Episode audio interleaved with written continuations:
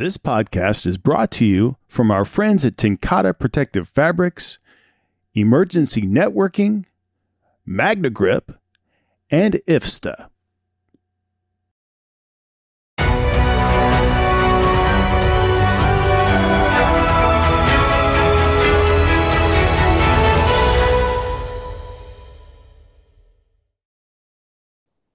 Welcome to the Women in Fire radio show. Today we'll be talking about community risk reduction. Thank you to Fire Engineering for allowing Women in Fire to be part of the radio show. I am Lisa Baker, the Southwest Trustee for Women in Fire. Today I have an excellent group of panel members. I have Einar Jensen, who is actually the Risk, Redor- risk Reduction Coordinator from Evergreen Fire Rescue. Welcome. I have Ioana Armstrong, who is the Emergency Management Coordinator in Forest Park, Georgia Fire Department. I have Ace Willie Saulsberry, who re- recently retired from uh, as a lieutenant in Gainesville, Florida, and he now is employed with the Florida State Fire Marshal. And I have Lieutenant Heidi Simon, who also just recently retired from South Metro, Florida, and South Metro uh, in Colorado as a lieutenant. So community risk reduction is a comprehensive, evidence-based, all hazards and all risk strategy to identify, mitigate, respond, and recover. It's sometimes referred to C R P. It identifies prevention as a core principle. Fire departments are uniquely positioned to know their communities better than most than, than most other organizations. A C P R can help departments take, excuse me, what they already know and intentionally focus knowledge and activities to lower the, all hazard risks within their area of operation. Many organizations use a six-step approach towards developing a C P R program. You identify the community risks, you prioritize the community risks, develop strategies and tactics to mitigate the risks, implement strategy and tactics, evaluate the effectiveness, and continually improve. A lot of people think that a C P R is just aim, is aimed to prevent fires and other emergencies, and identifying risks and training both firefighters and community members to identify risks. So welcome to all my members, I, uh, my panel. I appreciate your um, taking the time out of your busy schedules to join um, in this very important conversation. So what do you guys feel is the benefits of a community risk reduction program? You want to you wanna, uh, go first? Anyone could start. So Uh, this is Einar Jensen. I'm the Risk Reduction Coordinator with Evergreen Fire Rescue in Colorado. Uh, community risk reduction is a way to improve your fire department's service to your public as well as to your responders.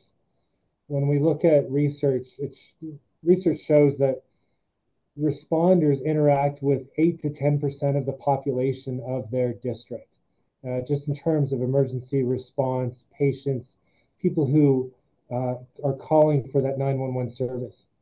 By looking into the fire service through the lens of community risk reduction, we as a fire department can serve everybody, not just the easy ones, not just the people who are using nine one one, but all parts of our community.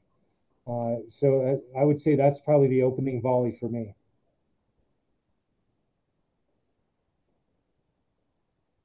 Uh, so for me, um, it's it's the beginning of uh, the state of Florida getting into uh, community risk reduction. And what I've done and what the team has done is we've made contact with other states and other cities who have already implemented the um, community risk reduction program.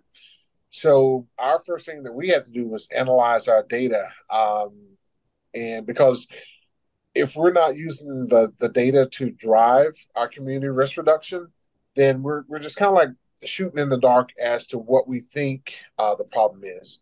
So for us, community risk, risk reduction is data-driven. So when uh, and we have to look at the the entirety uh, of the state. Uh, then we take uh, the state information back. Then we analyze uh, cities, and we help the coordinators from the cities decide on which direction to go in. So when we help them look at um, the, the different aspects of their data, um, we make sure that the data that they are looking at and analyzing is correct data. Um, we're looking at um, the possibility of, of what programs they're going to implement. And when we look at the, uh, uh, or is the, the five E's of community risk reduction, it's, um, it's a lot easier for them to understand what they're, what they're focusing on. Um, so I'll stop there because I'll keep going. Actually, Ace, you just brought up something um, that we'll we'll touch on in a minute, unless anyone else has anything to add to that about the data-driven approaches. But if anyone wants to add anything about the um, benefits of a community risk reduction program. I think everyone got it spot on. I mean, essentially, it's it's the, you know, all-hazard solution to the all-hazard response that the modern fire and service Uh, we need to keep in pace with, with the constantly changing social, economic, and political climate. So it's all about being prepared and knowing what to prepare for. That's where all those things come into play, that all hazards approach. Also, Lisa, also, Lisa, this is Heidi. Uh, I think that also we can't forget the effect that it has on the line personnel and the exactly. people that are, um, you know, providing that direct service, uh, nine one one service, because without prevention, our call volume is significantly higher, and um, not always to calls that we need to be going on. Um, so, you know, preventable, most of our emergencies are preventable, but accidents obviously happen. So if we can be, um, one, also supporting the community risk reduction process, but um, the direct correlation to to lessen our types of calls Um, is awesome. Especially one of my um, areas is uh, this senior citizen uh, fall pre- fall prevention would be a good example of that. That really helps reduce our call volume on those types of calls. And I would just add real quick, jumping on Heidi's comment there. Ultimately, my job is to work with the public so that they use nine one one more effectively, and to make the workplace for all of our responders, whether paid or volunteer, make their workplace safer so they can go home safely at the end of each call and the end of each shift. That's what community risk reduction means to the fire department, to the E M S agency, to law enforcement. Ultimately, it's about keeping our responders safer because we're keeping the public safer. And you just made a good point. I think a lot of times when people think um, of community risk reduction Um, programs, they they just think of the fire department, but there's kind of like three portions of a, a community risk thing when you, or a community risk program when you try to like try to start develop them. One, there's like the stakeholder, the um the partner, and then you have a committee that's going to help do it. So I think people just think of we're trying to reduce reduce like fires and such, and then Heidi just made a good point that it's more than just fires. It's like the um the slips and falls and the senior homes and such. And Ace, you you brought up a good thing about data-driven approaches to identify uh, specific risks within a community, and how what. Um, so once the they do their data risks, it allows the fire departments to prioritize their efforts and resources towards addressing the most significant risks, and that's what Heidi just kind of um, spoke about. So, I, Ace, you worked in Florida, where we know they get a lot of hurricanes and such. Sorry. So how is uh, that? So did Gainesville, like, so you guys in Gainesville, how did, I don't know, how was a community risk program implemented in Gainesville? I'm sure hurricanes was probably one of the main risks of your department in certain times. Right. So um, like a trusted turnout jacket you've had for years, Flex seven outer shell fabric delivers a perfectly broken-in feel on the very first wear. Flexible, comfortable, and powered with the strength of Enforce technology, Flex seven outer shell fabric is made to move. To learn more, visit tencatefabrics dot com slash flex seven. Flex seven, powered by Enforce technology. Only from TenCate Protective Fabrics. So it wasn't called community risk reduction back then. Um, it was more of when we did our annual report, we would look at the, the call volumes and the variety of calls. So when we were looking at um, what we call the frequent flyers that, that kept coming up, and that drove um, the portion where we ended up with the uh, community paramedic pro, um, community community paramedicine program, um, and that was the when we analyzed that. So now that we call it that, we um, dig into more information that or, or data that we have that came back from the city. Um, we had a portion where we had, you know, when we're talking about frequent flyers, it not only spurred on the community paramedicine program, it did, um, we partnered with the health department, the hospital, and police. So if someone was having problems with getting their, their medicine or getting back and forth to a doctor, um, some of the people had just fallen through the cracks, and they became, you know, we became almost like their their first care um, providers for them. So anytime they had a headache, a stub toe, or or anything that medical that was going on, so we partnered with the University of Florida also. So we got the medical residents, we have uh, nursing students, we have uh, a dental program. Um, so that was from the call volume that we sought to reduce that call volume. So how do we do that? We develop partners. Uh, we attach the um, the uh, clients, as we call them, to uh, programs that would help them instead of calling nine one one for everything that, that could be taken care of in a in a different direction. So when we did the risk assessment, that's what we found out. Um, the city stopped the union from building wheelchair ramps. Why? Because we had to go and pull permits to do that. So what we did was we went to Lowe's and Home Depot and said, hey, can you um, help with this? They said, we'll provide uh, materials for the um, uh, the wheelchair ramps. Got in contact with some contractors. They said, okay, we'll write this one off um, as a uh, tax relief to come pull the permit and to build those uh, those ramps and stuff. So. So all of that came from data. Um, that came from looking at the call volume and why those those call volumes were so high in those particular areas. And I think, Ace, you, you brought up a good point. I think more and more cities are now going to programs like that. I know where I used to um, work, they have a, a program called Macro, which is um, it's a It's a mobile assistance community responders of Oakland, and they respond to requests for services of the unhoused, some behavioral mental illnesses, concerns, and noise complaints, so that the police and the fire department aren't just going to those calls and taking the resources of, away from other um, emergency calls that might be more pressing than some of the calls that they were going on before. Um, Did anyone have anything else to add about the how data helps? And I think it's I think it's the importance of not just data, but intelligent data.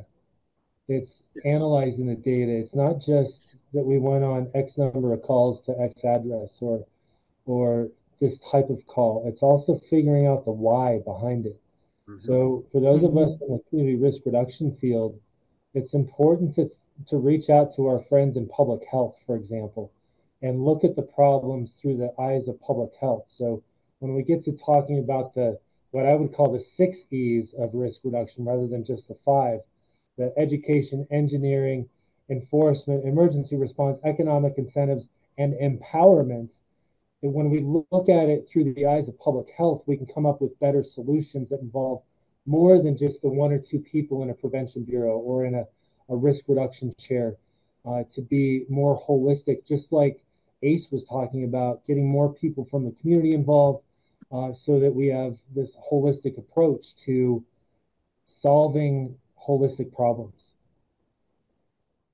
Breathing in diesel exhaust fumes is like walking into a fire without a mask. Over time, those toxins lead to cancer. Protect yourself with MagneGrip, the easiest, most reliable exhaust removal system that features a true one hundred percent seal to eliminate diesel exhaust fumes. To get free grant assistance, visit MagneGrip dot com. Ioana, do you have anything to add? Um, I know last time you talked about a program that um, Forest Park just started using. Yes, yeah, so we um, implemented the, we're using the Craig thirteen hundred platform, which um, it's on, if you wanted more information, you can go on N F P A dot org and, and kind of, it's based off of the standard, the N F P A standard. And um, speaking to the community risk assessment portion of it, that's that's so vital. And in identifying those risks and then being able to prioritize. And like you mentioned, the the why is it happening here? Not just what's happening, but why. Um, that it's a program that it's pulling data from not only our N I F R S reports, but also the uh, the census and, and all of these things are coming together, and they make it very simplified for you and anyone to see, because anyone can access it. It's not like a uh, internal program. It's available Um, to anybody who wishes to access the link, and you can get a, a background info on the city of Forest Park and all the, pretty much the good, bad, and the what we want to help improve kind of. Um, and it's just been super useful in making that community risk reduction plan, because in order to make the plan, you need to know where, what those areas are that you have to focus on first, or, or you're going to prioritize to focus on first. So that's been eye-opening for us. Um, as I mentioned last time, we're very new to this. Um, we're just now really wrapping our, our minds around it, but the community was thrilled about it. Um, our uh, governing body was thrilled about it, and it's helpful for for people like me and, and what we do in emergency management and all the education aspect, uh, and even in the fire marshal's office, to bring all this data together in one spot. You can look at it, And and it really helps us, and it's helping us formulate this plan, which, again, it's going back on, on the data, but also in a way that you can read it and, and understand it a little bit easier. So I, I, I've been super thrilled with it. And you just made a good point. There actually is a um, N F P A standard on community risk reduction and community risk reduction plan development. It's N F P A thirteen hundred. So I'm mm-hmm. glad. Yeah. So, Um, you know, you kind of mentioned the um the what are the five E's of the community risk reduction, and you added the sixth one. Can you just briefly like go over those of what what each one kind of entails and how they're developed and why they're they're sure. referred to as the five, but now, as you mentioned, the six now? So initially, the E's of risk reduction, the E's of fire prevention, came out of a meeting back in nineteen forty-seven that President Truman brought together uh, the experts in the fire service to try to figure out what was going on and what we could do about it. And that started out with education, so teaching people how to be safer. Uh, enforcement, which is what fire inspectors do, building inspectors do. Uh, it's what happens when we get pulled over and busted for speeding. That's the enforcement component. So there's a most often a negative incentive to keep doing something, because you're going to have to open up your wallet or your checkbook. And then engineering, how do we create a built environment or a technological environment that protects us mostly without our input, but there's still that input. We can put smoke alarms in homes, but if we let the batteries expire, we or we don't change out smoke alarms after ten years, the engineered protection won't help us. If we drive without our seatbelts on, the engineered protection won't help us. If we drive so fast that the seatbelts are meaningless, they won't protect us uh, in those uh, incidents. So those were the basic three, but then along the way, we realized that economic incentives are important, that if we incentivize change of behavior, that uh, people will do better things. For example, a, a program that rewards kids for doing home fire drills, uh, they, and they score a coupon for free ice cream. Uh, it could be something as simple as that. It's critical that we remember that in the community risk reduction environment, or the ecosystem, I guess, emergency responders are the ultimate part of risk reduction, because like Heidi said, bad things still happen. And it's critical that we have well-trained, well-equipped firefighters, paramedics, police officers who represent our entire community going out there and, and serving in those emergency times. And then I think it's critical that we remember that the public isn't stupid. They may not know how to help themselves. They may not know the right thing to do. We need to empower them so they can act on their own. Because ultimately, when when Murphy turns on the fan and things go really badly, There's not enough emergency responders to go around and help everybody right now.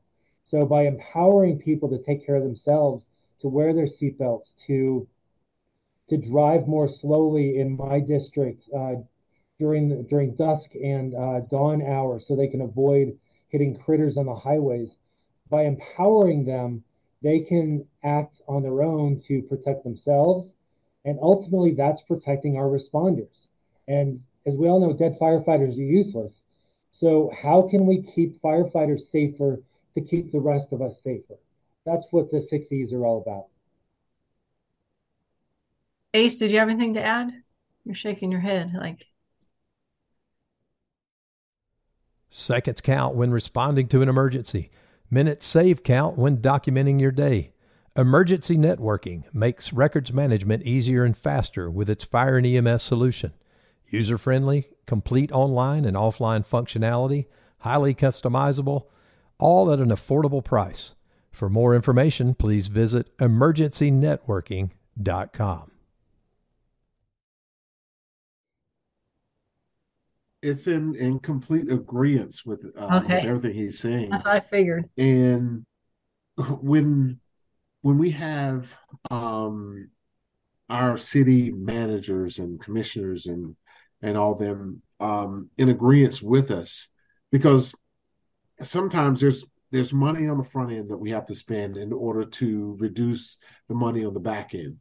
And once we get them to understand what this program can do, Um, and how it can affect the overall, you know, community, um, then they, they have a better buy-in.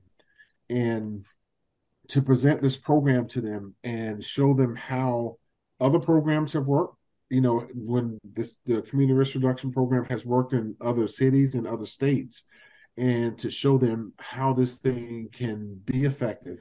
Um, we'll just step back to Gainesville again. Um, one of the guys, you know, was at a uh, conference somewhere, and they were talking about the uh, community paramedic program, paramedicine program. And then when they brought it back and said, hey, can we take a closer look at this? So when we look at um, our, our mentor uh, state is, is South Carolina. And we looked at it and said, okay, what can we do Um, to make our city better and our state better? All we have to do is uh, look at the programs they already had, and we're, we're not reinventing the wheel. We're looking at what someone else has already done, apply it to our, our state, and then um, we took the information that was given to us by our, our, our data and just implemented it to our state. And it was a, a, a quick response for us in the reduction of a number of things. Um, when he was talking about the uh, the school uh, the school drills, um, it was one of those things where, you know, the the the uh, teachers and the school board can do this all day long.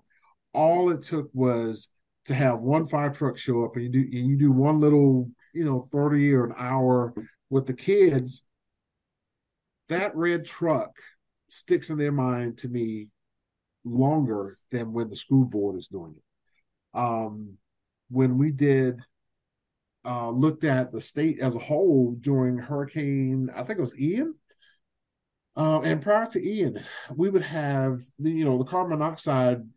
Just who would think of setting a generator up in the middle of their house and running it? And it just, I could not understand or believe that people were doing that, and we had to, as a statewide, put this thing out statewide. Do not put the generators inside of your house and start your generator. Have it, you know, X number of feet away from your home or or downwind. It's those programs, um, and to rapidly place those out into the state, um, and that was driven by data. It was driven by accidents, incidents that you like. This can't be happening, but it is. Um, just like um, uh, the the program of, you know, I was talking about the um, the the home education and the education at school for the uh, fire drills. It's one thing when you see that um, a kid accidentally set the house on fire, and what do they do? They knew the instincts of getting out and staying out. Uh, the ones who did not, um, this was in nineteen ninety-two, the child set the house on fire and he ran and hid, and it ended up costing him, costing his sister's life. Um, but it was one of those things where I can show you where it worked and I can show you where it did not work. Um, the programs that we we come up with and stuff. So so I'm going to stop because I'll I'll get started and we'll shut up. No, that's fine. So I think we just kind of actually hit on this a little bit. With, with the question would be, would alternating the public's knowledge, ability, or attitudes and awareness related to risk impact behaviors? And Ace, you just kind of hit on that a little bit, like the community. You have to get the message out to the community with the generators and stuff. And I know in um. certain areas that are prone to heavy rain and get flooding, they have a campaign that, uh, what, turn around, don't drown. And I know recently, um, last year, we had a, a lot of rain in a short amount of time. And I was accustomed to that saying, turn around, don't drown. I'd heard it before, but they actually were started saying it on the news here because we're getting flooding and people were trying to drive through flooded um, streets and such. So does anyone else have anything to say about what alternating the public's knowledge, attitudes, and awareness related to risks impact behaviors? I F S T A is dedicated to updating firefighting techniques and safety through the creation of our manuals, apps, curriculum, Resource One, and more. Our high-quality, technically accurate, and affordable training and education materials have made us a worldwide leader of the fire service. Visit us at I F S T A dot org for more information. You wanted, does your program, um, the Craig thirteen hundred, does it kind of address any of that in the in what your data has um, come up with? Not the the program itself, not so much, because that that's the community risk assessment tool. That's what we're gonna. That's what we use to to gather the data and see what kind of areas and what what. what we need to focus on. Whether is it the slip and falls, is it accidents, is it you know um, running your generators, is it houses or, or single family homes or residential structures that don't have smoke alarms? What what are the target areas? That's kind of what that program does. But as far as going back to the will it influence the behavior, that that's what we hope to do, right? By by getting these messages out. And a lot of the times, if, if Chief Clemens was here, you know, we can go back to the story of you you don't know what you don't know.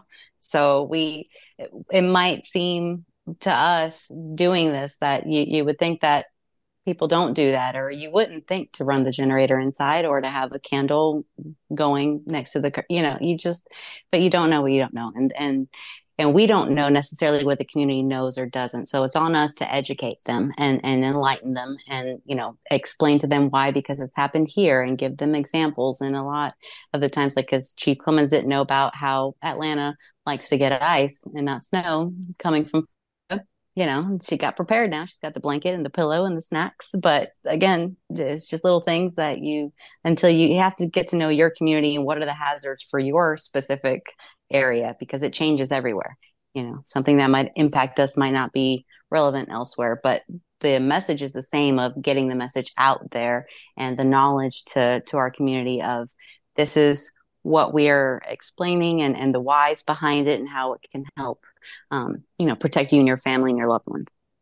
So, Einar or Heidi? That, oh, go ahead, Ace. I'd like to add something real quick, Lisa. Uh, one is that if any of you have teenagers in particular, you know that our ability to change the attitudes of others doesn't exist. But our goal is to, to change the awareness, and then the, the user of that information is responsible for changing their attitude. And that's what leads to the behavior change, the conditions change, the ultimately the culture change. So I, I think it's also important that we remember that we can only do so much. But that's, again, why it's so important. It's not just the five of us in this in this room, if you will. It's not just the the official risk reduction folk, the official bureau people. It's it's it's also all the responders. It's all of our admin. It's all of our it's our mechanics. It's It's the entire agency, it's the entire community, so that we can empower the entire community to uh, hopefully on their own change their behavior, change the conditions, and keep all this safer.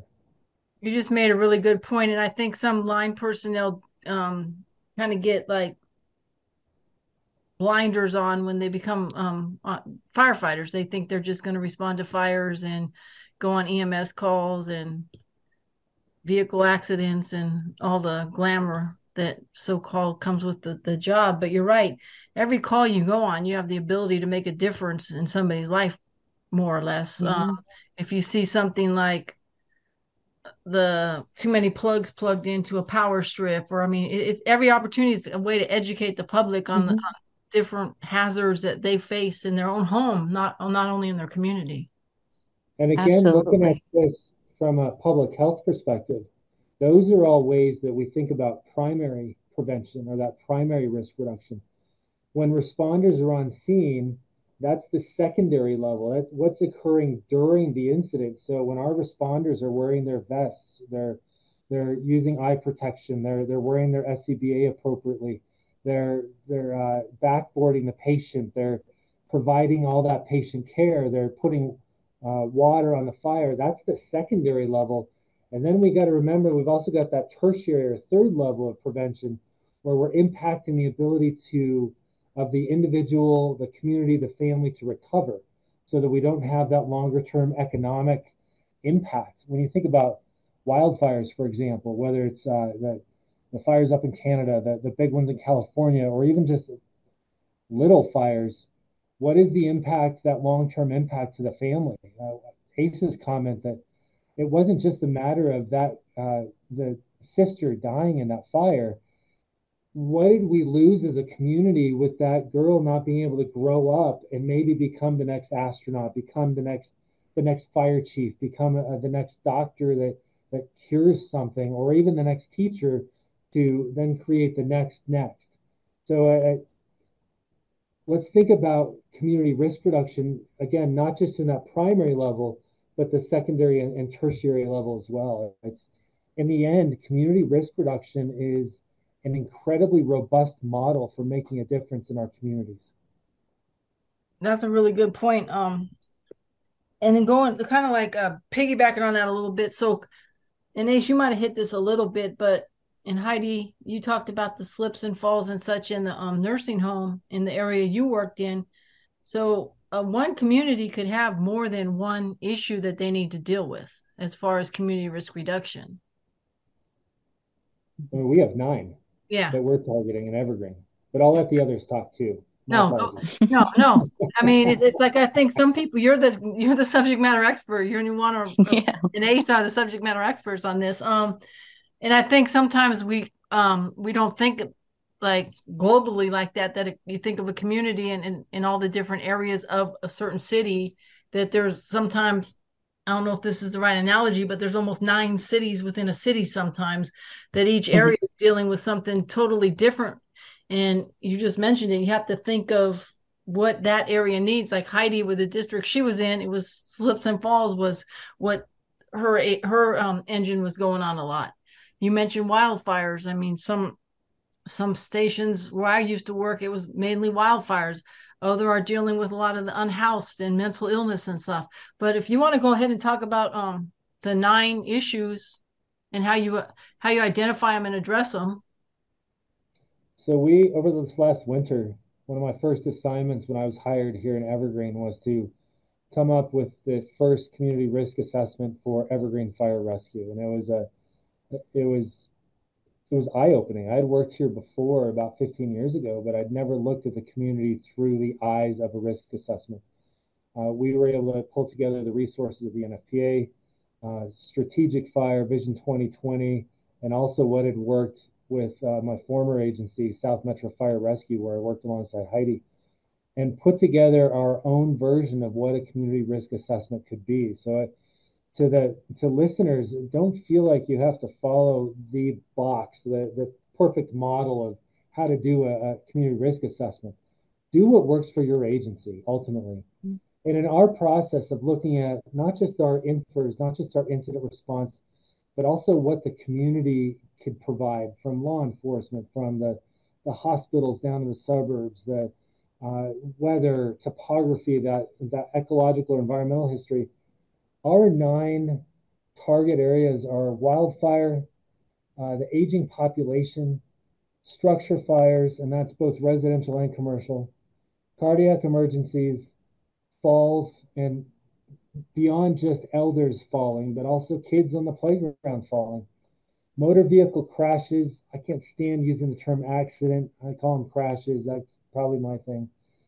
Emergency communications is one of our risk areas. How do we get information to our public more effectively, uh, whether it's uh, through a lookout alert or a code red or the emergency alert system, uh, that sort of thing, but also getting our information out internally to our own personnel. So not necessarily in emergency communications, but that, that communications element. Injury prevention, preparedness, and I would throw, a, it's kind of like a nine point five in there, documentation. And that's a risk that we identified internally that we as an agency need to, we know that we need to improve our documentation so that we can provide better data sets for I N F R S or for the, the state E M S system. With better data, we can do better with uh, the budgeting process. We can do better with answering to our, our uh, customers, our, our, our public. We can apply for grants more effectively. Uh, if we ever get called in for a trial, we can be better prepared for a trial. So all those risks, and that may number, let's see, one, two, three, four, five, six, seven, eight. So nine and a half risks. Uh, it, that's what we've been focusing our attention on, not just in risk reduction where I sit, but also the rest of our bureau, our Community Risk Reduction Bureau, but E M S, our Community Paramedic Program, our operations group in terms of how they're training and what they're doing when they're on calls, uh, and admin and our mechanics and all of us. Uh, that, that's those nine and a half risks are guiding our entire agency so that we can serve our public more effectively and keep our firefighters and our paramedics, our responders, as safe as possible.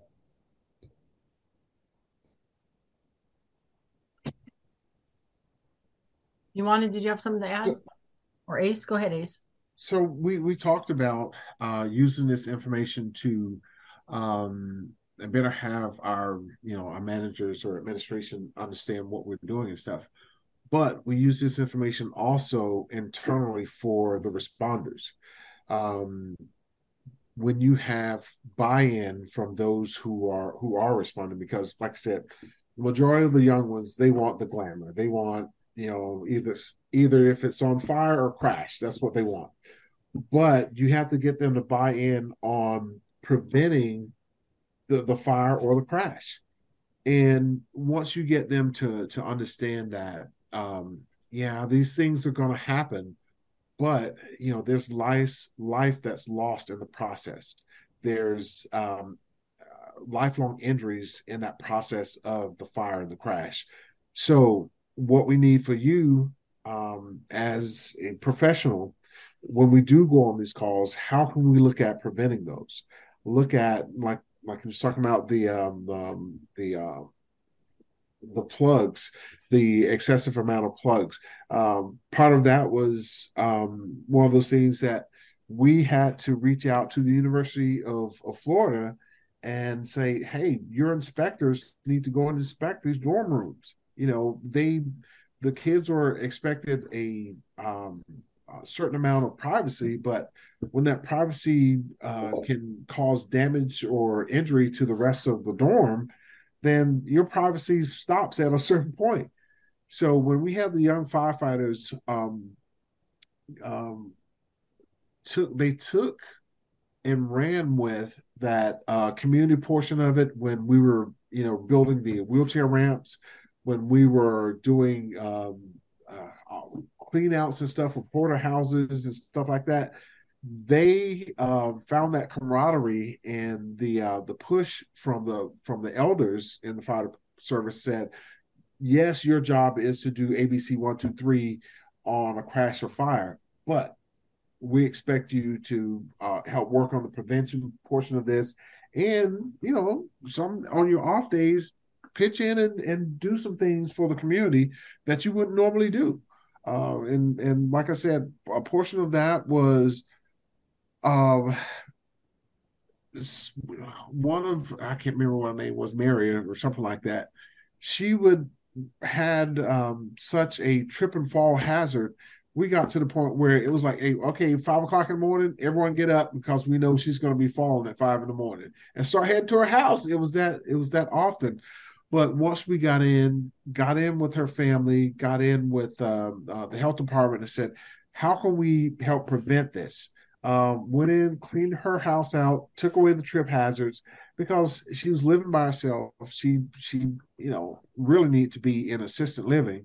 But she was fighting for independence, and so we, you know, afforded her that. So took away the trip hazards for her and, you know, eliminated that call that went on, I think, almost a full month where we saw her almost every shift and stuff. So, but that's that's the end of that. So, but getting the uh, department to buy in, getting them to um, want to look at these different programs, uh, the community risk reduction portion of it, when they saw that um, we reduced the number of, of um, say at station one, when we reduced the, uh, the homeless population with what we were having was they were either getting into, uh, I can't remember what the, the, the synthetic uh, Uh, weed was, uh, but they got into that pretty heavily, and I hate to say it, but the cops in us said, just smoke regular weed and stop this this other stuff.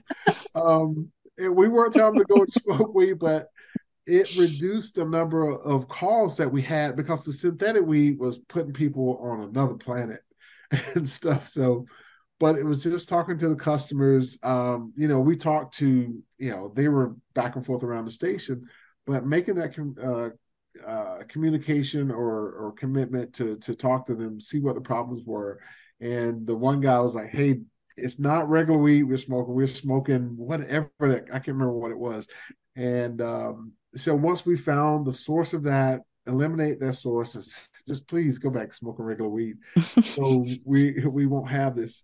We ran, I think in one shift, no lie, this was this was B shift. We ran from eight in the morning to eight, seven, seven o'clock that next day.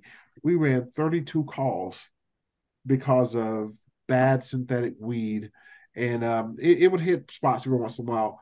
But um, that thing of just talking to the customers, and we found the source just by talking to the customers. They trusted us enough to say, it's from this and um uh and everything. So I I found that we had a a unique relationship with our, our customers. Um so like I said, there's pockets in the inside the city, and once your customers know you and trust you, you can be effective that way. And um it's just one of those things where um the the young firefighters would go and do the job and leave it, and wouldn't talk to the family. They wouldn't talk to, um, you know, the patients to find out who they are, what was their situation, and how could they get any help. But once we started the um, community paramedicine, then the community risk reduction, that opened their eyes to be able to, to talk and understand uh, what the situations are, and, and to um,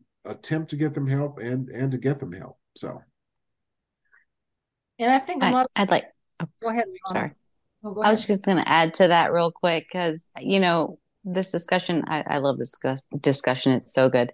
But, you know, we talk about educating the community and the public. And, and oftentimes you don't hear us talking about educating our personnel. You know, you talk about getting their buy-in, getting them to understand. But we need to educate them, too, because once we actually do that and, and really getting them to understand the why, maybe the five or plus of us are talking about this, then it, it will open their eyes. But a lot of them weren't having these discussions back in the firehouses. You know, they weren't quite, and if, speaking on a personal level with the like E M A, no one really knows what emergency management does kind of until you do it. And once you do, you're like, wow, you know, I get it now. Same with the fire marshal's office. You kind of know a little bit, but you don't know until you're in it. You're like, wow, there's so much.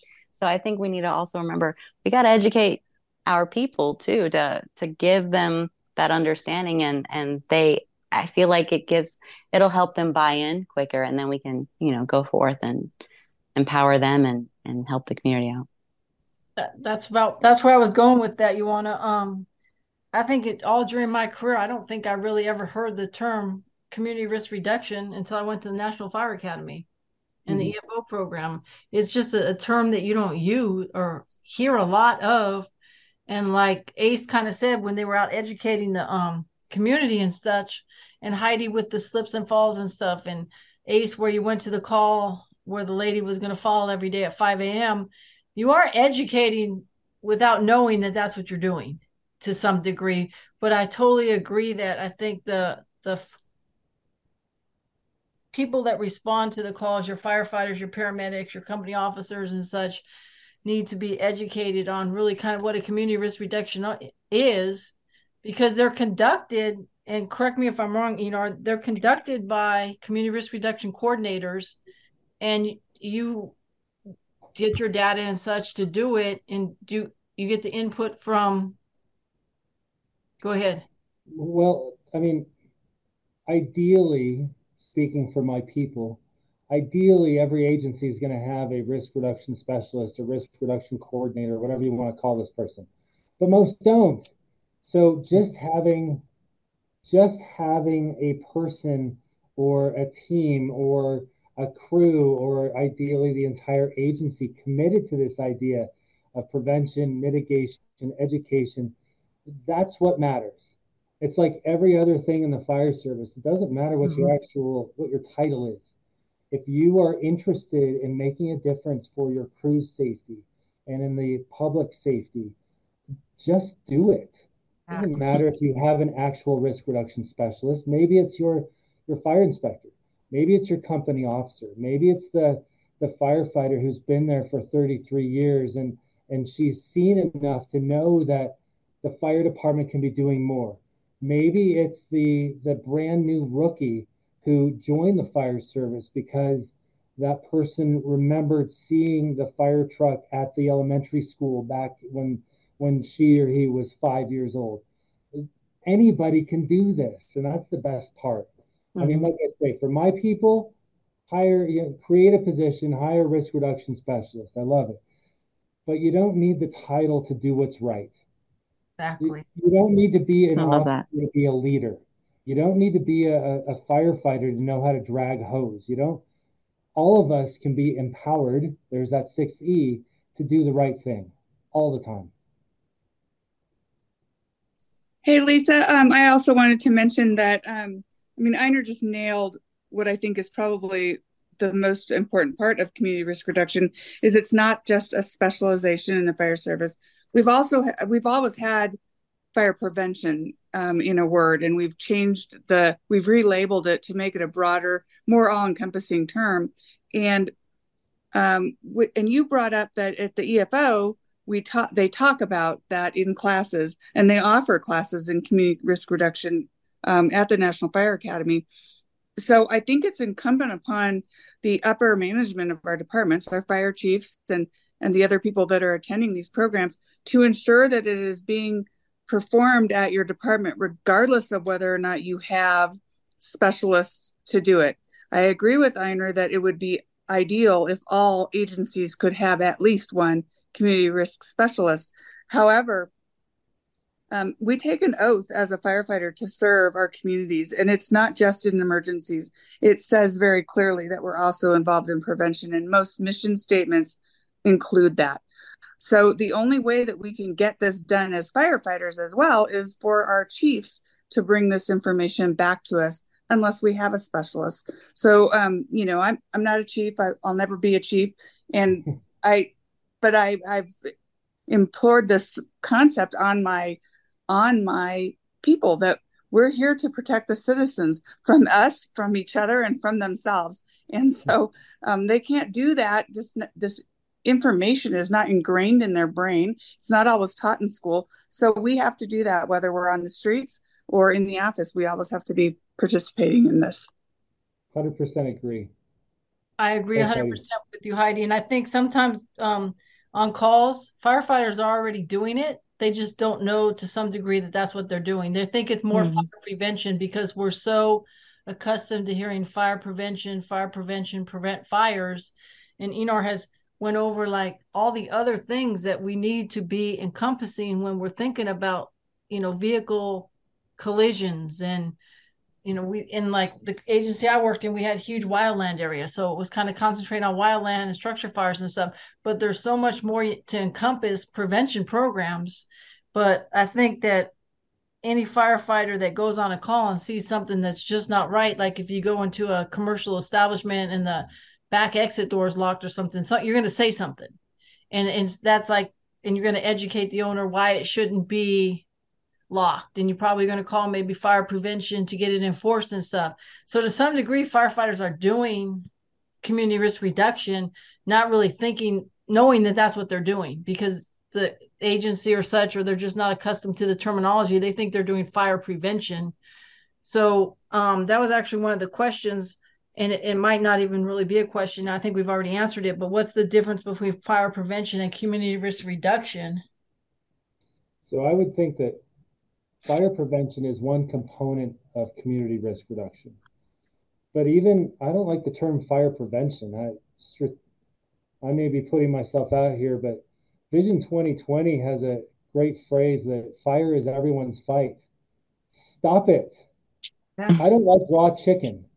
I like having birthday candles. I like fireworks sometimes. Fire is not the enemy. We're the enemy. The goal shouldn't be preventing all fires. They should be preventing unwanted fires. But really, maybe the message is uh, fire mitigation so that we can be safer when we use fire. There's a huge difference in that.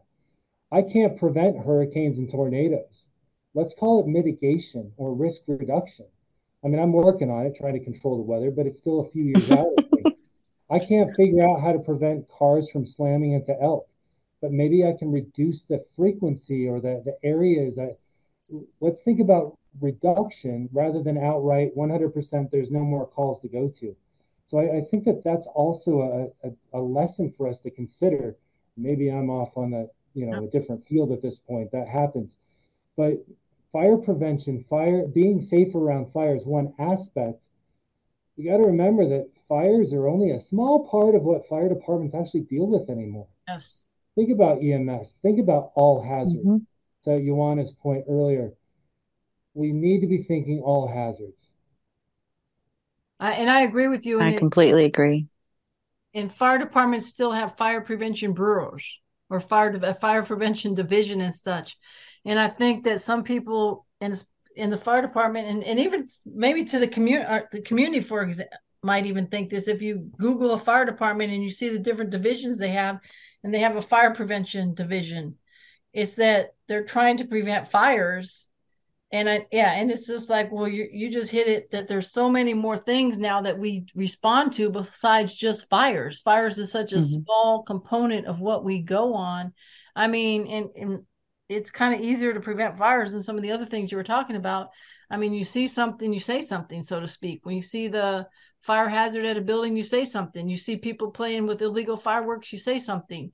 You see someone having an illegal burn, you say something. So to that aspect, I, I one hundred percent agree with you that the term fire prevention, I think is just, people think it's just we're trying to prevent a fire from happening and not encompassing all the other emergencies that we may be responding to.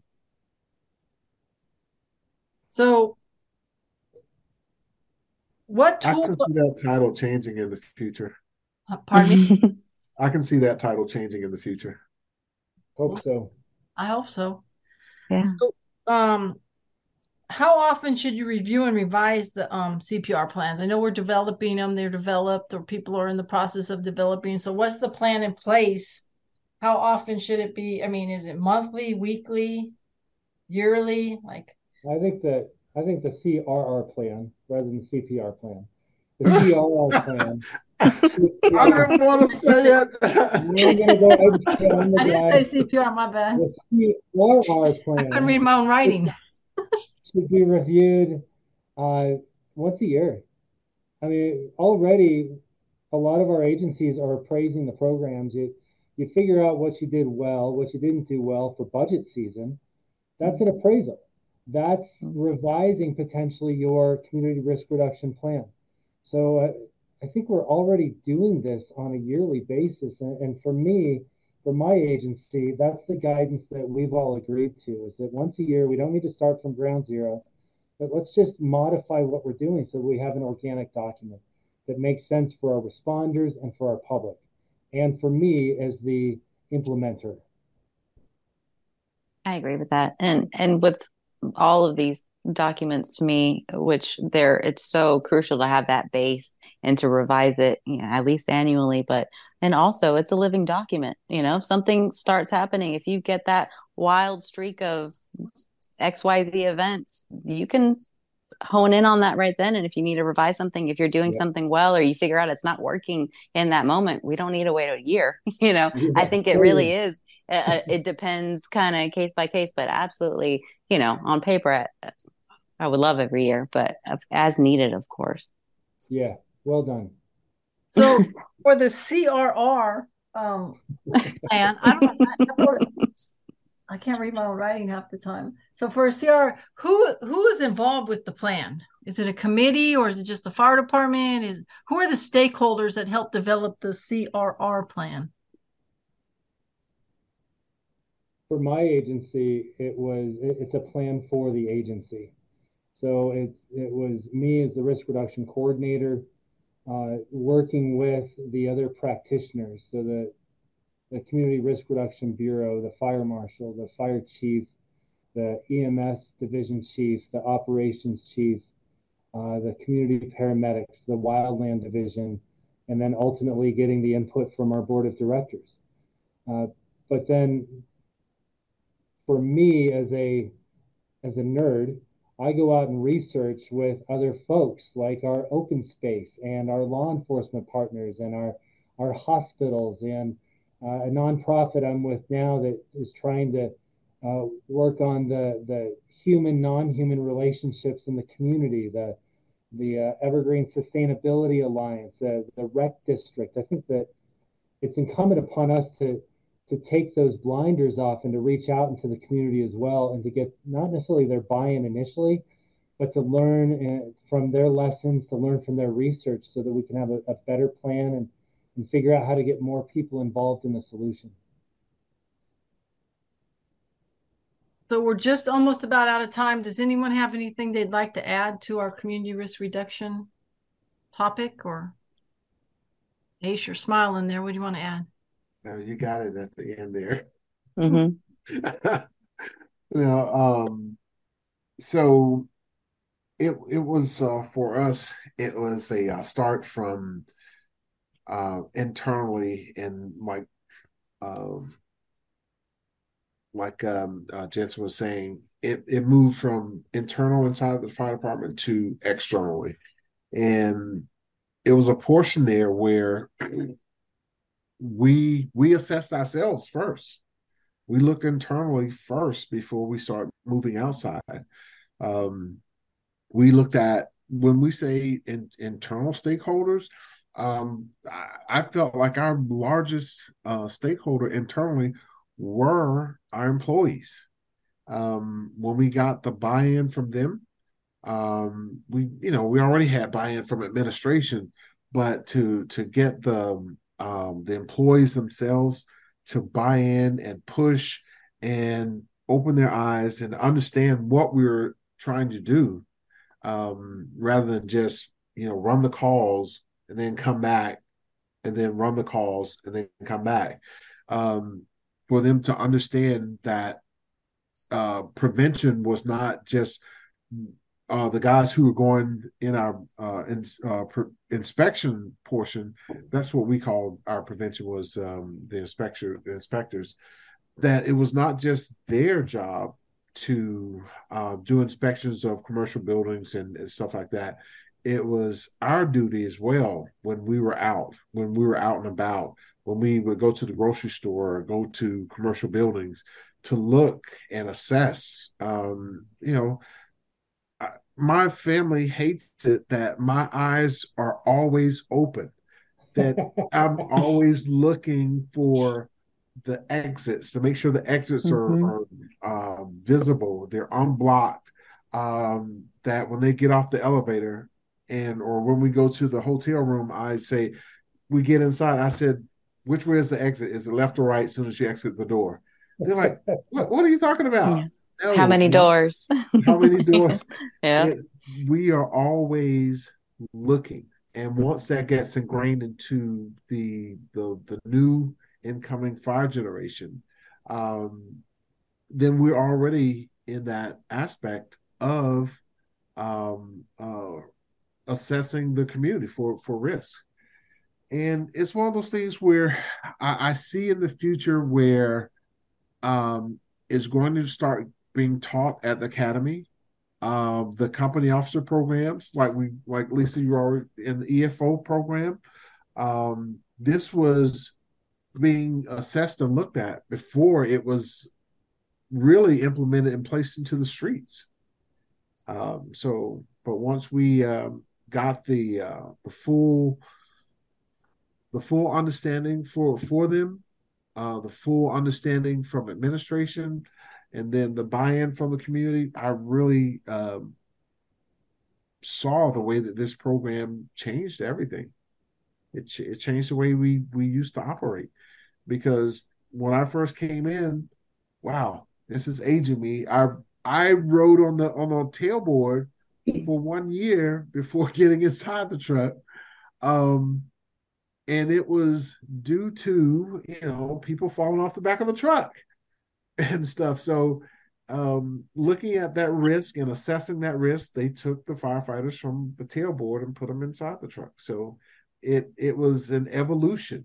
It was a change in the way that we did things the old way, and now we're we're in that evolution again. You wanted, did you have something to add?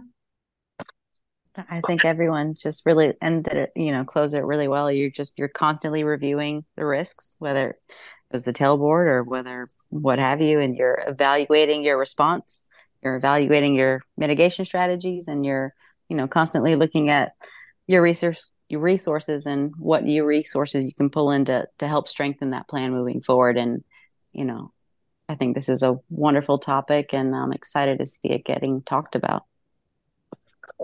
Lisa, I think I want to just, um, I mean, I, I put a lot of emphasis on the responsibilities of the chiefs um, that are hopefully listening to this podcast.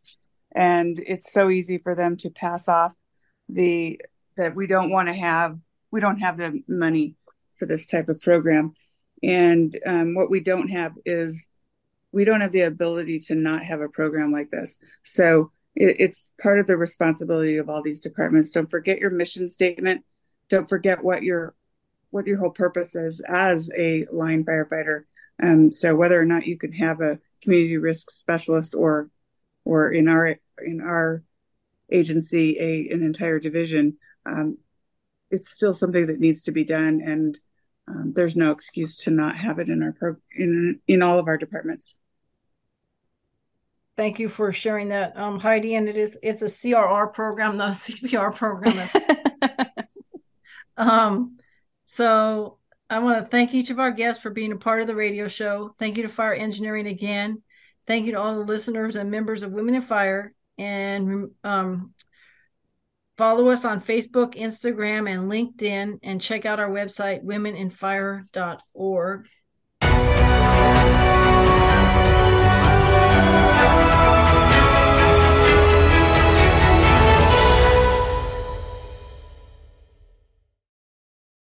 Like a trusted turnout jacket you've had for years, Flex seven outer shell fabric delivers a perfectly broken-in feel on the very first wear. Flexible, comfortable, and powered with the strength of Enforce technology, Flex seven outer shell fabric is made to move. To learn more, visit ten cate fabrics dot com slash flex seven. Flex seven, powered by Enforce technology. Only from TenCate Protective Fabrics.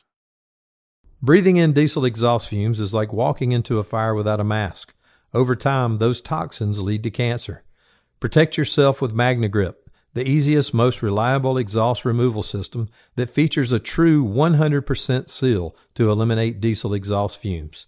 To get free grant assistance, visit magne grip dot com. Seconds count when responding to an emergency. Minutes save count when documenting your day. Emergency Networking makes records management easier and faster with its fire and E M S solution. User-friendly, complete online and offline functionality, highly customizable, all at an affordable price. For more information, please visit emergency networking dot com. I F S T A is dedicated to updating firefighting techniques and safety through the creation of our manuals, apps, curriculum, Resource One, and more. Our high-quality, technically accurate, and affordable training and education materials have made us a worldwide leader of the fire service. Visit us at I F S T A dot org for more information.